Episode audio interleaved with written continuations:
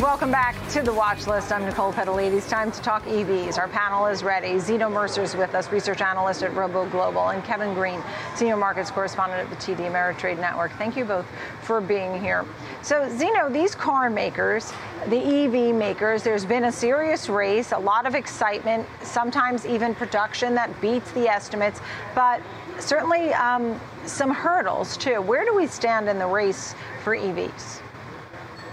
Well, you know, kind of taking a step back here, and, you make a good point. I mean, you obviously have growing demand and government backing, um, incentives in place to to produce and manufacture and buy these vehicles and deploy them from both an ESG perspective and obviously, and uh, increasingly, once the infrastructure is in place from an economic standpoint.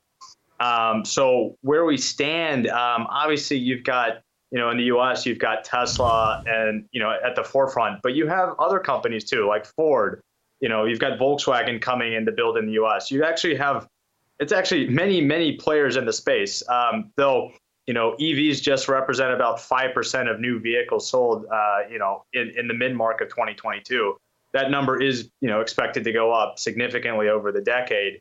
Whereas, uh, you know, in China, they represent, you know, according to a new strategy and report, about 73 percent of total uh, EV sales in the in the world. So we're way behind um, in to- in terms of deployment here, but it just kind of sets the stage for you know I think your your last guest was talking about things that are being made, and 2023 is looking to be a year where things are being made. Um, and the things being made are the plants to build these vehicles that will be purchased in 2023 and beyond. Um, so I'll pause there and, and let uh, I, forget his name speak. Kevin's going to jump in and tell us Kevin. about some of the constraints and, um, you know, there were supply chain issues. We talk about subsidies that were helping things along. Um, Kevin, your thoughts and response. Yeah, definitely. I do believe that we see uh, a significant amount of growth within the EV space. Obviously, even if you look at Ford's earnings that we saw last week, uh, they already pre-announced about 100% uh, year-over-year growth when it came to EV orders themselves. And yes, they are ramping up as well as Tesla and some of the other automakers that are out there. Uh, some of the bigger challenges, though, is still going to be from the commodity standpoint. Lithium, lithium prices are still uh, seeing record high prices at this point in time. It has not come down. you're trying to see more mining out in China, but it is a little bit dif- difficult when you try to mine for lithium. It, it's a, it has a huge uh, environmental impact uh, for the community here. But I do agree that growth is going to continue to grow, not only within China, but within the United States, as we have a small foot, footprint at this point in time. Even if we have an economic slowdown as well, uh, consumers seem to be all in when it comes to the EV space. I think we need to figure out the infrastructure portion as well. Uh, yes, we do have charging stations that say like a Target or some other places, but we definitely need to see that type of infrastructure grow. And I'm not sure how we can incentivize, uh, you know, automakers or you know companies like Tesla to continue to grow those type of operations. But once we do find that particular mix, I think we have a gr- huge amount of uh, upside here when it comes to the EV space. Our margins could still uh, stay pretty uh, wide as well as there's only a couple of automakers that can actually generate and create these EVs at scale. I would say Ford, I would say Tesla as well, maybe GM to get in that space. I'm not sure the uh, infrastructure that's in place for Volkswagen as far as here in the United States to get them shipped, but there's definitely a lot of growth uh, within this space uh, that we probably will see for the coming years.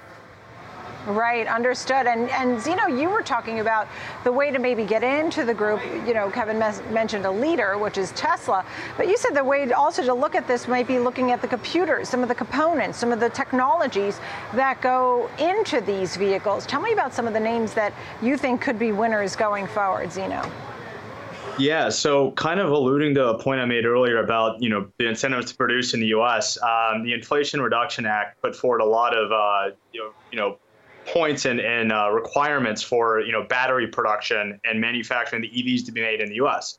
Um, so right now we're seeing a lot of reshoring, uh, both the retooling of existing plants to convert to EV, as well as new plants for battery production and EV production. So while there are lots of players coming in to try to compete, prices will go down in EVs across the board. That's for you know you can you know I'm not going to say that's a given, but you know, there, there are input costs, but these input costs and battery efficiencies and things are going to improve. But one of the areas where you're actually going to see revenue accrue in the next year is the deployment of robotics technologies to make these cars, but also the components that go into these cars as well, no matter who the manufacturer is. Sure, they can pick, you know, from different pieces, whereas, you know, somebody might buy Qualcomm for their dashboard and, you know, a computer processor, whereas another group, you know, like Tesla might do it themselves. You are going to see increased, you know, purchasing of companies like Ambarella, um, you know, the computer vision inside of these plants to inspect the parts to make sure that they're being manufactured correctly.